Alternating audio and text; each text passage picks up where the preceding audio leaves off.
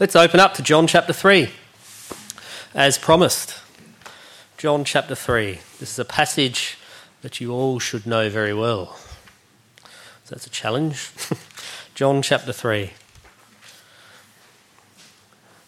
To us, filled with the Spirit, it all makes sense. Um, I remember before coming to the Revival Fellowship, um, the whole term being born again was really fluffy. It was just, uh, it didn't make any sense. Oh, they say such and such was born again. Oh, I was born again this, and it's just so fluffy. And uh, and I guess um, I was surprised that it is in the Bible. That uh, it is actually a scriptural thing to be born again. It's just another one of those things that's watered down uh, by our religion. So, um, sorry, the title of this uh, passage of scriptures is overcome. So we'll start here in uh, John chapter 3 and verse 1. There was a man of the Pharisees named Nicodemus, a ruler of the Jews. The same came to Jesus by night and said unto him, Rabbi, we know that thou art a teacher come from God. For no man can do these miracles that thou doest, except God be with him.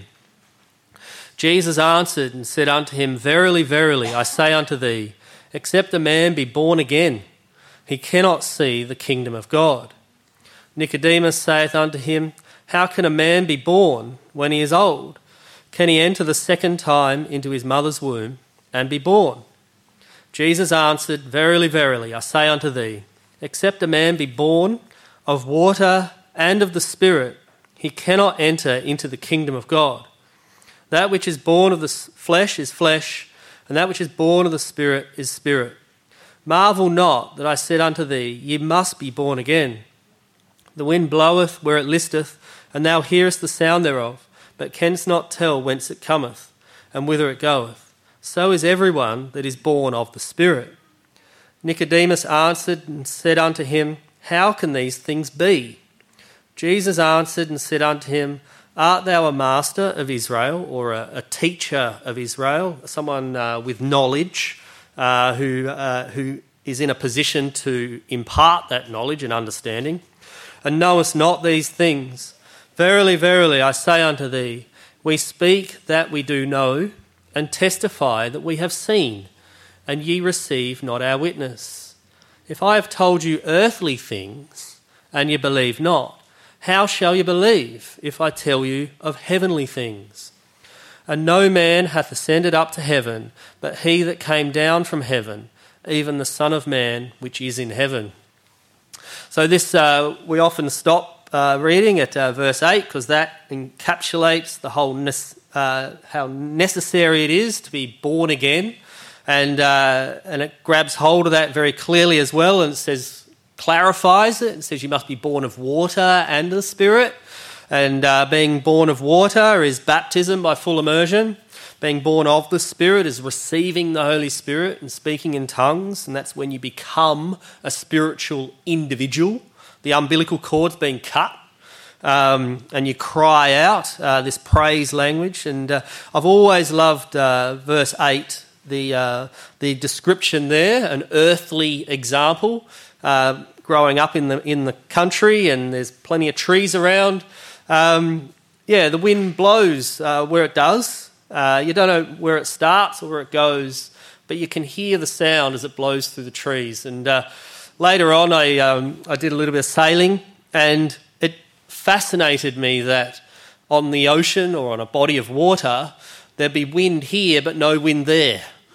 Like wind to me was this thing that um, just was everywhere, blew. But you can have a gust of wind here, and then you can see on the water the ripples of the wind there, but then over there there's none. So as a sailor, you try to follow where the wind is. Um, and so you can see the effect of the wind. And, uh, and that's something that uh, is a natural example that we understand and can grab hold of. And that's why Jesus was particularly annoyed at Nicodemus and saying, Look, I've explained you earthly things here. I've even dumbed it down and I said wind. You know, wind in trees, it makes a sound. You, you, can't actually tell where it starts. You can't pinpoint it. Oh, this is where it starts. And you can't tell where it stops. Um, and Nicodemus didn't understand. And that's on top of the whole uh, being born thing, you know, again. Because he was so caught up in the, the natural mindset of like, oh, the natural birth of going back into the womb.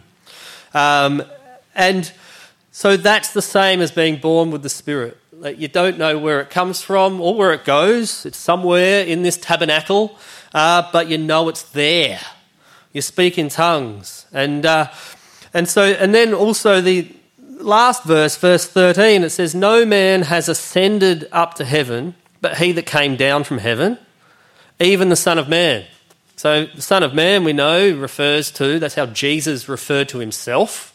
Only a couple of times he alluded to him being the Son of God, but being the Son of Man, he was born of woman.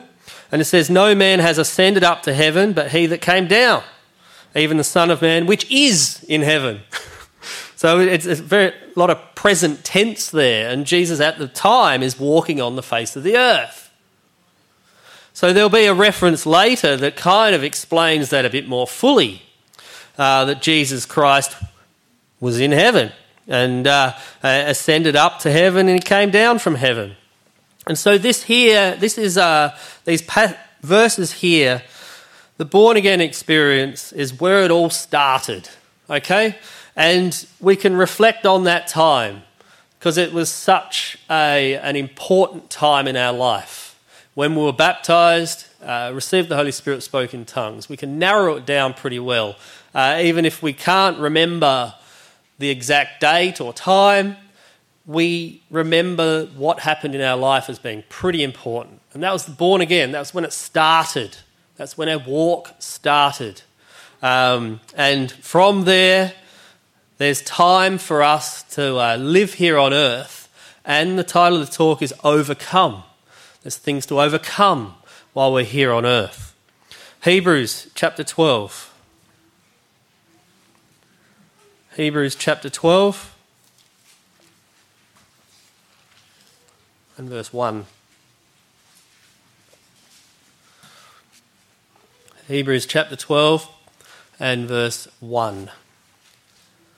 Wherefore, seeing we also are compassed about with so great a cloud of witnesses, let us lay aside every weight and the sin which doth so easily beset us, and let us run with patience the race that is set before us, that path that is set before us from that point of when we were born again. Looking unto Jesus, the author and finisher of our faith, who, for the joy that was set before him, endured the cross, despising the shame, and is set down at the right hand of the throne of God.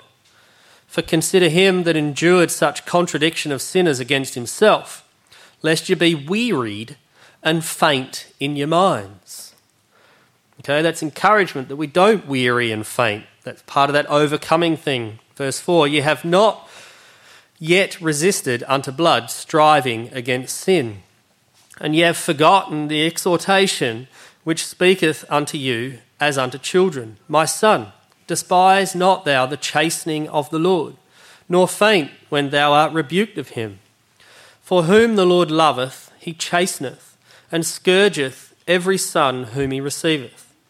If ye endure chastening, God dealeth with you as with sons. For what son is he whom the Father chasteneth not? So he cares about us and he wants to guide us. And uh, he doesn't want to leave us to our own devices and figure it out ourselves. He wants to teach us. And part of that it uses the word chastening, that's scolding every now and again, but it's all uh, knocking us into line because He cares for us. He knows the path that He wants us to follow, and we wobble around a bit. We're human beings.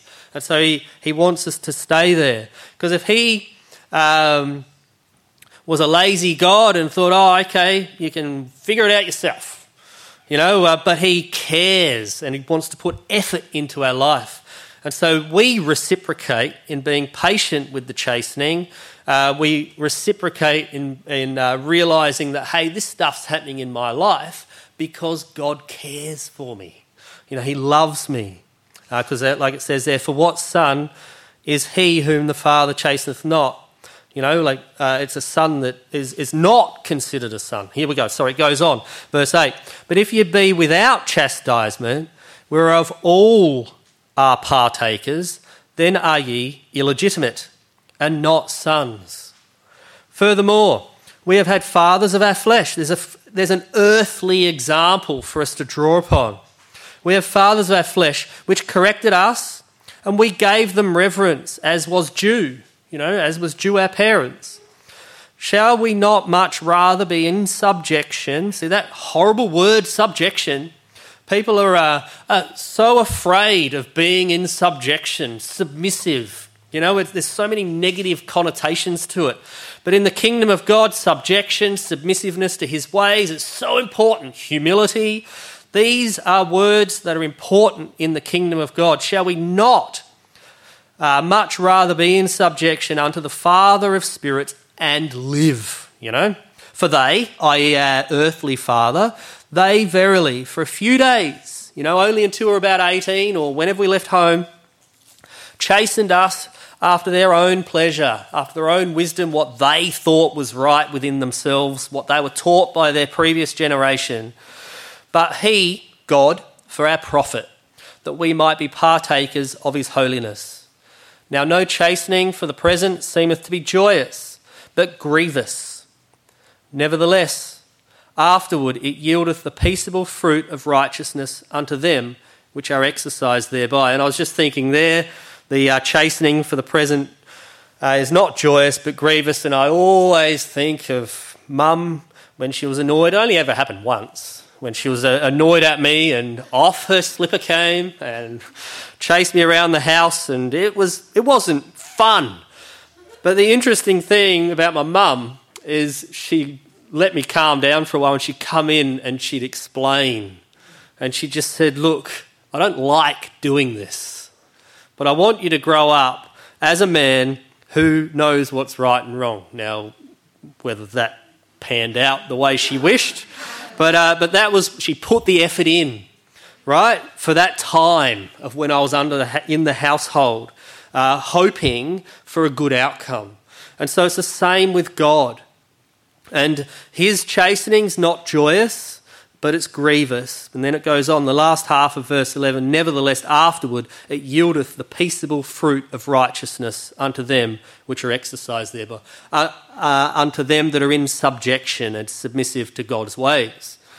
Uh, verse 12 Wherefore, lift up the hands which hang down, you know, be, uh, be strong and uh, active, and the feeble knees, and make straight the paths for your feet, lest that which is lame be turned out of the way but let it rather be healed. Follow peace with all men and holiness, without which no man shall see the Lord. So we go through this passage that I've read. We've been born again, great joy. There's a lot to learn, there's a life to lead. And the God, God guides us and chastens us and teaches us. And uh, there's a time element there, there's an overcoming element there, that uh, not to be despondent and praise the Lord, God has an amazing way to knock us into line. Um, he has a wisdom that far exceeds anything that uh, we see here on earth. Uh, certainly in my life, that uh, there's periods of chastening that I've had, and I thought, wow, God did a pretty good job there. Um, he, he knows how to touch us and to teach us. And, uh, but there's each time there's this chastening or this guidance required What's required in us is an overcoming and realize that this is good for us. But then I read on to verse 14 because it says, Follow peace with all men and holiness, without which no man shall see the Lord. So that's an overcoming as well. Overcoming is to follow peace with all men. You know, be peaceable and holiness. You know, uh, that uh, representative uh, of a representative of God here on earth. Because without that, you know, without that overcoming and that trust in the Lord that He knows what He's doing and having, okay, peace with all men, without that, no man shall see the Lord. And, uh, and so it's so important in that way to, uh, to rely on Him to help us with our overcoming. Um, talking about overcoming, um, is anybody too cold? just a tiny bit. The back heat is on. Anybody too hot? No? Um, yeah, I might leave it for a little while. I might give it a little blast. Uh, um, I'll give it a blast now.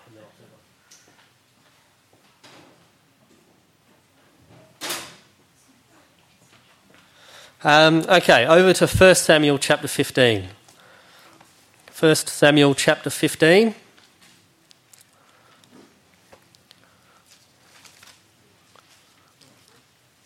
Pardon? Oh, no, leave it open, thanks, because it allows a bit of airflow as well, because we've got the back door shut. Thank you, Alistair. Uh, 1 Samuel chapter 15 and verse 22. So 1 Samuel chapter 15 and verse 22. And this here is uh, Samuel talking to uh, Saul and it says, And Samuel said, Hath the Lord as great delight in burnt offerings and sacrifices as in obeying the voice of the Lord?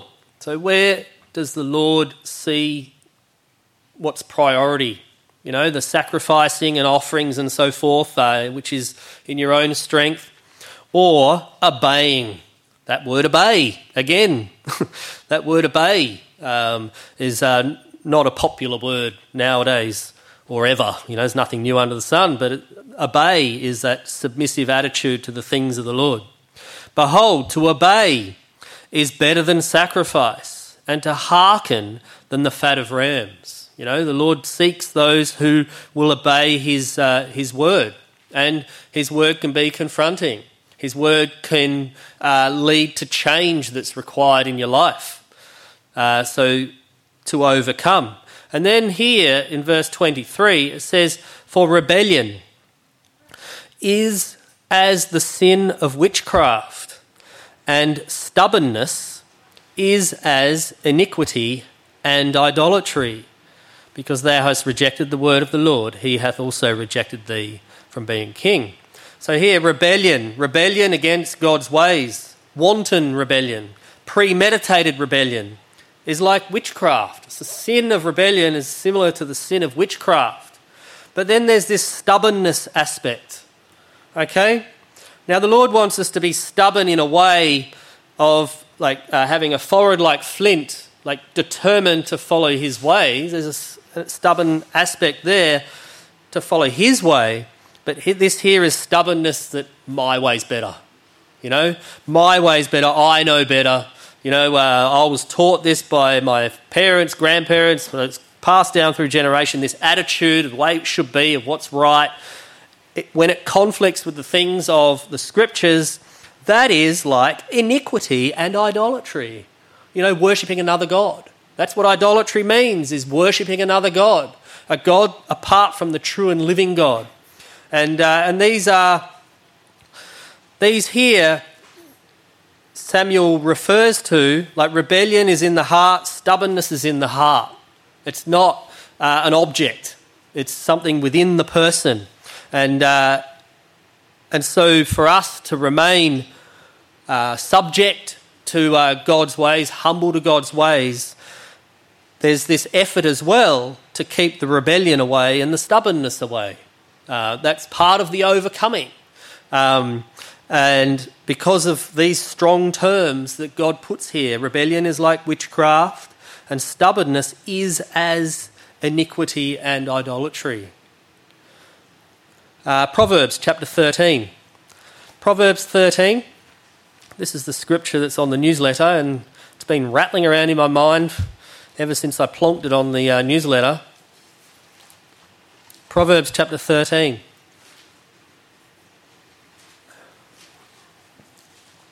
was actually uh, referred to during the combined meeting in Perth.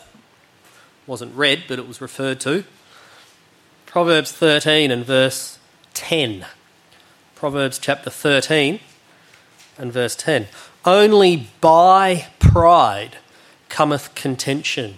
So I'll stop there, I'll read the next half later. So, contention is an argument. So, think about all the arguments you've been involved in. And I'm sure not a lot of us enjoy arguing.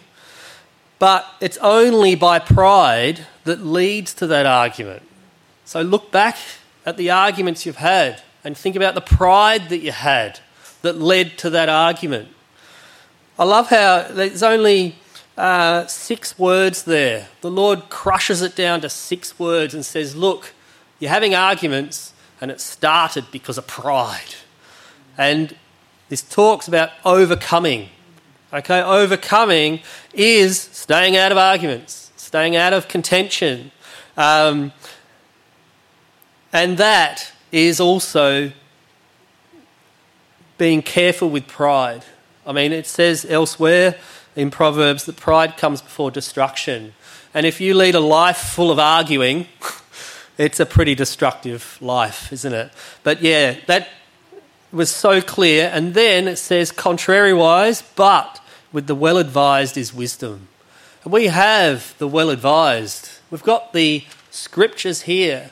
We've got people who have led lives in the Lord, obtained answers, been humbled. That's an important part of overcoming is being humbled by the Lord, to be built back up again.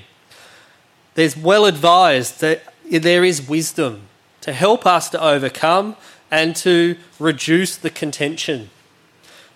Reduce that contention that there may be peace. 2 Timothy chapter 2. 2 Timothy chapter 2.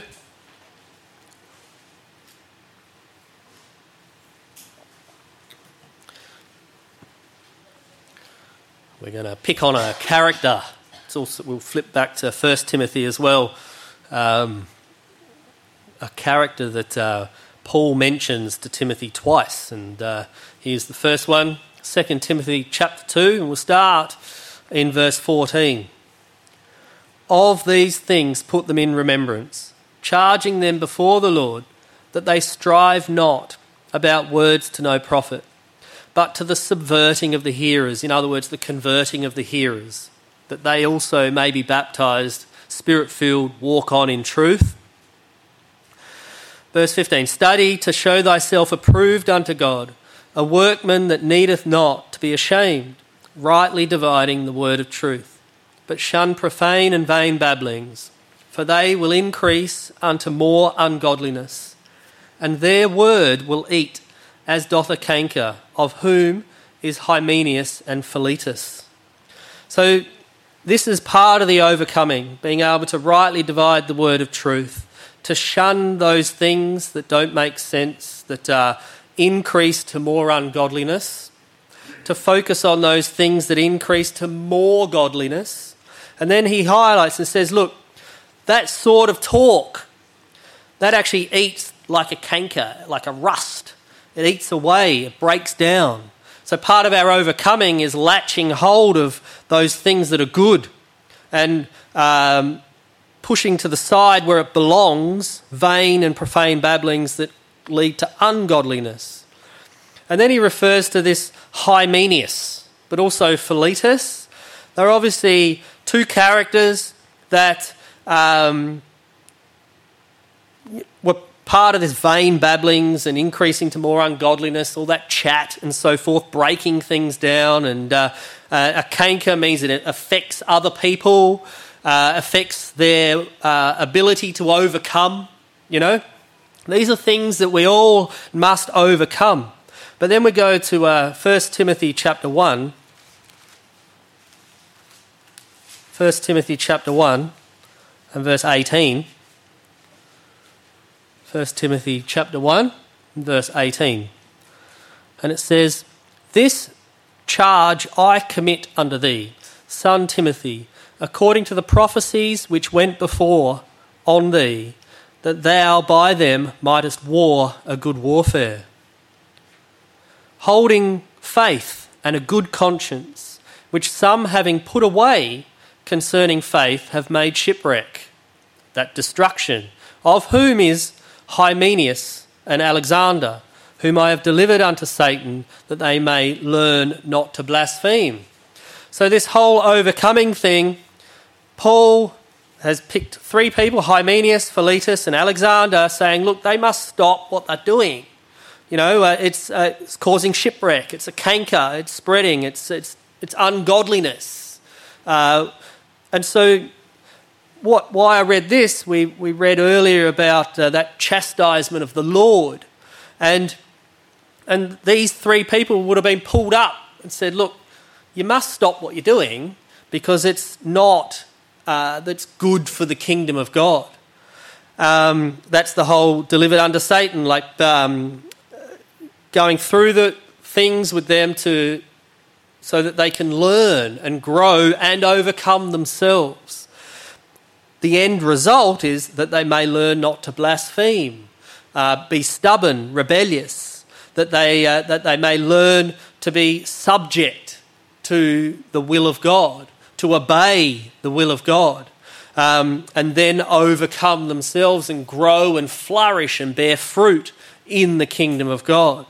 So, these examples that are in the Bible, we can all go through these. I know I've been um, similar thing to Hymenaeus myself, and I was uh, pulled up on it. It's a human thing to do. And then but the aim of it was that we don't blaspheme and we grow and we overcome. There's so many things to overcome so that we remain in the kingdom of God. And these are examples that, uh, that we have that we can read. Psalm chapter 34. Psalm 34.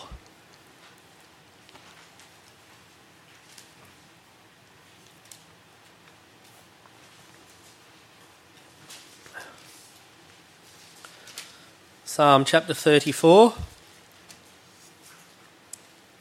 and verse 17. Psalm chapter 34 and uh, verse 17. The righteous cry, and the Lord heareth and delivereth them out of all their troubles. So, as we go through and uh, things happen, we are chastised by the Lord, we cry unto Him, or there's other things that happen, the Lord hears and He delivers us out of our troubles, helps us to overcome. Verse 18 The Lord is nigh unto them that are of a broken heart, and saveth such as be of a contrite spirit. Many are the afflictions of the righteous, but the Lord delivereth him out of them all. Great verses that we know well. And uh, the Lord acknowledges that, yes, there are many afflictions of the righteous, those that are trying to follow God's ways, to be godly, um, holy, separate. Uh, many of the afflictions, but the Lord helps us and delivers us as we overcome these many afflictions. And that important thing, which I love, verse 18 the Lord is near, close to, he can come close to those that have a broken heart, that are, that are broken down and like, Oh, I have no strength in me, Lord. You know, you are my all in all. He's close to them that uh, call out to him. And he saves, he picks up, he builds up those that are of a contrite or crushed spirit. These are attitudes that he likes to see in human beings because he can work with them, mold them, change them in, and fashion them in the way that He wants us to be fashioned. But rebellion and uh, uh, stubbornness and all those things He can't work with. Um, and if we do this, um, not to be afraid of weakness, and that's another thing I've said a few times over past, is not to be afraid of weakness.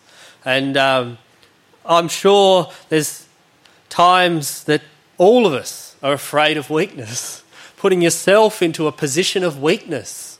It's a, challenge. But what the Lord's encouraging us here, that's how we overcome. Because we rely on Him then. We have that broken heart, that contrite spirit, Lord, build me up, help me. You know, uh, I am weak, but Thou art strong. And, uh, and He will guide us and, and strengthen us. Luke chapter 12. Luke chapter 12. Luke chapter 12.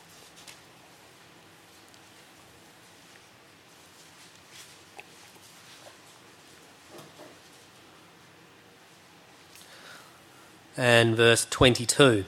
So we've got a bit of reading here. Luke chapter 12 and verse 22. And he, being Jesus Christ, said unto his disciples, Therefore I say unto you, take no thought for your life, what you shall eat, neither for the body, what you shall put on. The life is more than meat. There's more to life than just food. And the body is more than just the clothes that's put on it. Verse 24 Consider the ravens, for they neither sow nor reap, which neither have storehouse nor barn, and God feedeth them. How much more are ye better than the fowls? And which of you, with taking thought, can add to his stature one cubit? If ye then be not able to do that thing which is least, why take ye thought for the rest? Consider the lilies, how they grow, they toil not, they spin not. And yet I say unto you that Solomon, in all his glory, was not arrayed like one of these. If then God so clothed the grass, which is today in the field, and tomorrow is cast into the oven, how much more will he clothe you, O ye of little faith? And seek not ye what ye shall eat or what ye shall drink, neither be doubtful of doubtful mind. For all these things do the nations of the world seek after, and your Father knoweth that ye have need of these things. But rather seek ye the kingdom of God, and all these things shall be added unto you. Fear not, little flock, for it is your Father's good pleasure to give you the kingdom. Sell that you have, give alms, provide yourselves bags which wax not old, a treasure in the heavens that faileth not, where no thief approacheth, neither moth corrupteth. For where your treasure is, there will your heart be also.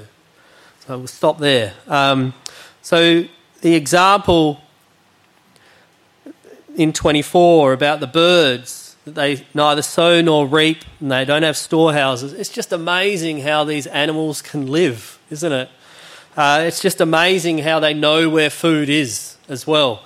Um, and the Lord provides for them. So aren't we greater than that?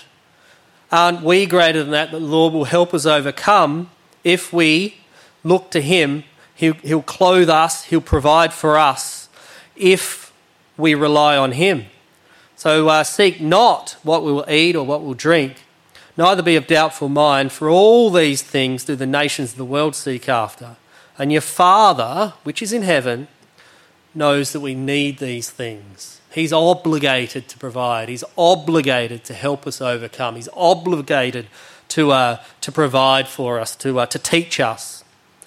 But then, where it says in verse 34, where your treasure is, there will your heart be also. Like, is our treasure here on earth, or is our treasure in the kingdom of God?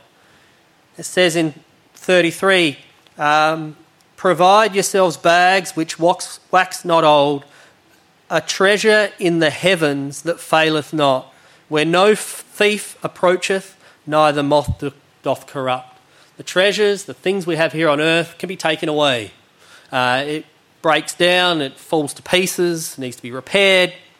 But the true treasure that God wants our, our focus to be on, so that then He can provide the other stuff that we need here on earth, as treasures that uh, do not fail, and there's no thief that can take it away. Now, I used to think this whole treasures in heaven was something, and there is an aspect of that, that we get it back when we're raised up to meet the Lord in the air. But the treasures that he's talking about are with us now. Like we uh, have access to these treasures if we have our priority with the Lord.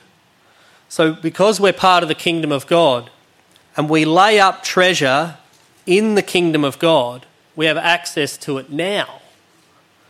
And the things are these things that no thief can take away from us, that no moth can eat, the things that stay with us are things like joy, peace, love, contentment, comfort, steadfastness, confidence. They are the things that if we uh, continue following His ways, continuing to put effort in, we lay up treasure in heaven. And that's the treasure. There's no thief that's going to break down our door and remove steadfastness or take away love. You know, that's with us if we've got God as our priority. We've got God as our priority, and we can experience joy, peace, love, contentment, comfort. Comfort's another beautiful thing, isn't it? To be comfortable, steadfastness, immovable, knowing God is our God. Confidence as well, confidence that He'll follow you as well and that He guides you. We'll go on to verse 35. Let your loins be girded about and your lights burning and ye yourselves like unto men that wait for their Lord, when he will return from the wedding, that when he cometh and knocketh, they may open unto him immediately. Blessed are those servants whom the Lord, when he cometh, shall find watching. Verily I say unto you, that he shall gird himself and make them to sit down to meat. He will serve us and will come forth and serve them. And if ye shall come in the second watch, sorry, and if he shall come in the second watch, or come in the third watch, and find them so, blessed are those servants. And this know, that if the good man of the house had known what hour the thief would come, he would have watched, and not have suffered his house to be broken through. Be therefore ready also, for the Son of Man cometh at an hour when you think not. In other words, be ready, be determined to overcome, be determined to be there when Jesus returns. Be determined to prove that you are still faithful, you're still praying to God, you're still looking to God. Regardless of how you feel within you, you're still praying to God. You're watching, you have got your priorities there on the kingdom of God, and you're overcoming. I'll just turn this off.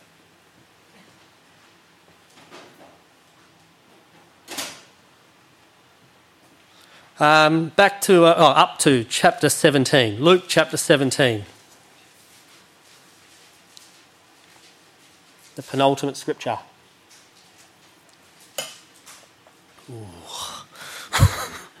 I nearly dropped it.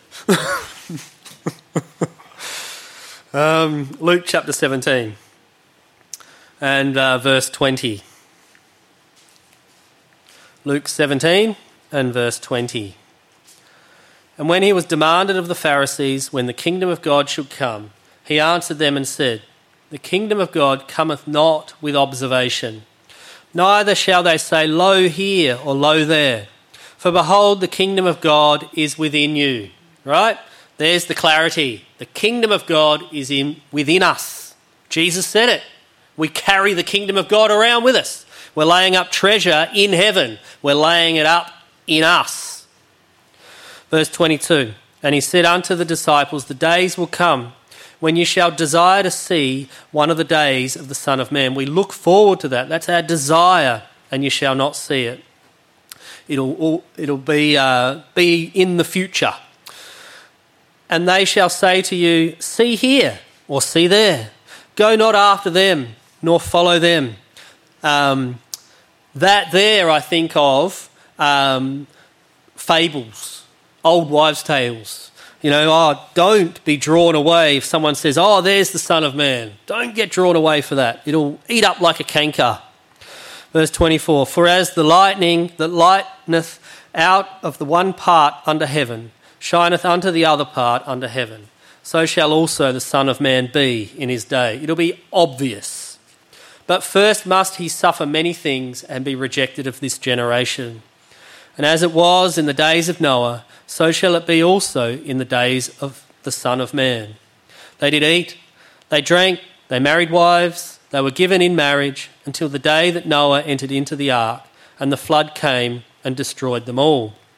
And that there, it refers to elsewhere that Noah was a preacher of righteousness. He was out witnessing to everyone. Come on, turn from your ways. I'm building this ark. That's the salvation message today. I'm building this ark. Jump in. He was a preacher of righteousness for about a hundred years, and life still kept going on. It's all right, Noah.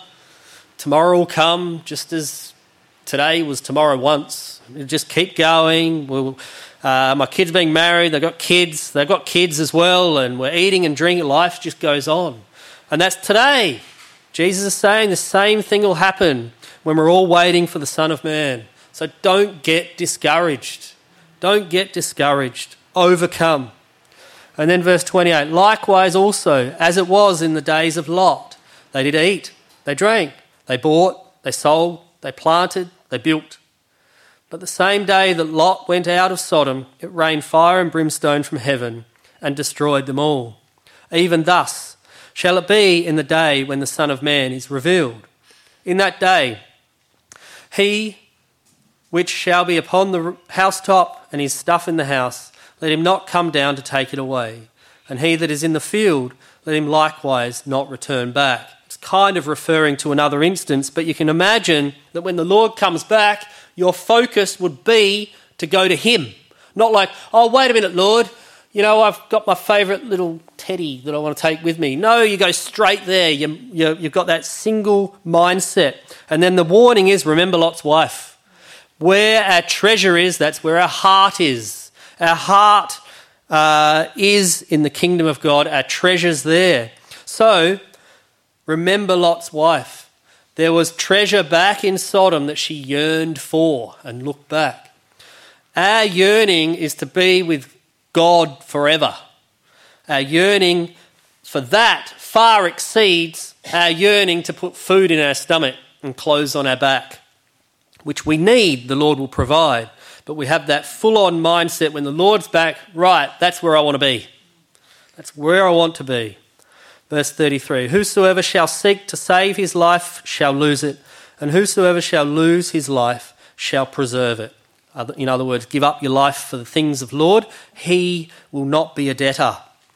I tell you, in that night there shall be two men in one bed, the one shall be taken, and the other shall be left. Two women shall be grinding together, the one shall be taken, and the other left. Two men shall be in the field, the one shall be taken, and the other left. And they answered and said unto him, Where, Lord? And he said unto them, Wheresoever the body is, thither will the eagles be gathered together. So he's saying it's an obvious sign, just like lightning. It's obvious. There's all these eagles or vultures that circle over the carcass. Has anybody seen that on telly? Yeah, you have. Yeah, it's amazing. A huge column. They're, uh, they're up on their, uh, the thermals, and they're just gliding up on the thermals, and it's just a column of, um, of vultures. And you can see them from a way off. And, uh, and that's what it's like. You'll know what's going on. But also, I see that as look, hey, as an assembly, this is a natural example, an example of the earth where the carcass is. All the eagles come to that. You know, we just fly in from wherever we are to be part of, part of the meeting and hear you know, uh, that's the food we're getting our sustenance from. And here as well, it says that uh, there'll be two men in a bed, there'll be two women grinding together, there'll be men in the field. That there means we don't know when the Lord's going to come back. One part of the earth will be night time, another time will be in the morning, another time will be during the day when the Lord comes back for us to be raised up and uh, for us to be swept up those that overcome enter the joy of the Lord. Last uh, group of scriptures, Revelation chapter 2. I referred to this uh, recently and I thought I'd read it out since um, the title of this passage of scriptures is called Overcome. So, Revelation chapter 2 and chapter 3 um, is the, the revelation of the uh, different churches. And these represent time, periods of time uh, in history, and uh, we know and understand that we're in the Laodicean age at the moment. So, right up to now, we went through the people were saints, were part of these different church ages, and at the end of each description, I'll read uh, passages at the end of each description. So, uh, Revelation chapter 2, which is uh, about the church at Ephesus, verse 7 says, He that hath an ear, let him hear what the Spirit saith unto the churches. To him that overcometh, will I give to eat of the tree of life, which is in the midst of the paradise of God. The tree of life where we can live forever. That's the tree of life. The tree of life was in the Garden of Eden. Adam and Eve could eat of that then. But then uh, they sinned, and then the tree of life was protected so no man could eat it. But if we overcome, we'll eat of the tree of life. We will live forever. And then verse 11, the church at Smyrna, Smyrna. Verse 11. He that hath an ear, let him hear what the Spirit saith unto the churches. He that overcometh shall not be hurt of the second death. We read that elsewhere that uh, when Jesus comes back, we'll be raised up to meet him in the air, and there'll be no what's known as a second death later. Revelation, which is a symbolic book, refers to a thousand years. So that thousand years is symbolic. Somehow there'll be a second death where those uh, will, everyone else will be raised up, and those that uh, the Lord judges will uh, will be cast into outer darkness. So those that overcome us will not be hurt the second death, will be part of the f- first resurrection. The church at Pergamos, down in verse 17 He that hath an ear, let him hear what the Spirit saith unto the churches. To him that overcometh will I give to eat of the hidden manna, also which leads to eternal life, and will give him a white stone, and in the stone a new name written which no man knoweth, saving him, he that receiveth it. We'll have a whole new name, a whole new identity. We'll represent something new, a whole marvelous new beginning, those that overcome. To the uh, church at Thyatira in uh, verse 26 And he that overcometh and keepeth my works unto the end, to him will I give power over the nations and he shall rule them with a rod of iron. As the vessels of a potter shall they be broken to shivers, even as I received of my Father. And I will give him the morning star.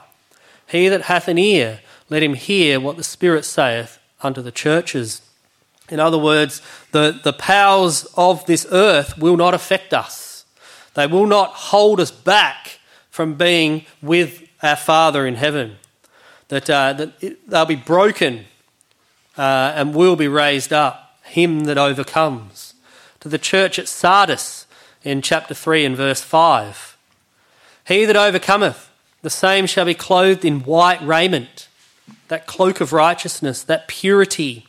And I will not blot out his name out of the book of life, but I will confess his name before my Father and before his angels. He that hath an ear, let him hear what the Spirit saith unto the churches. And to the angel at Philadelphia in verse 12 Him that overcometh will I make a pillar in the temple of my God. He'll be solid, and he shall go no more out. And I will write upon him the name of my God and the name of the city of my God, which is New Jerusalem, spiritual Jerusalem, which cometh down out of heaven from my God. And I will write upon him my new name. He that hath an ear, let him hear what the Spirit saith unto the churches. The church at Laodicea in verse 21. To him that overcometh will I grant to sit with me in my throne and I read that out recently. We will be sitting together with Jesus spiritually in his throne, which he earned when he was crucified. Even as I also overcame, i.e., even as Jesus Christ overcame, and am set down with my Father in his throne. He that hath an ear, let him hear what the Spirit saith unto the churches. Seven marvelous points of encouragement for us to overcome for us to overcome and continue to look to Him and not be disheartened. And each one of them had a comment and said that he's that has an ear, an open ear. Let him hear what the Spirit says to the churches. Hear it, understand it. It's important. It helps us and encourage us, encourages us so that we are there when Jesus comes back. Okay, thank you.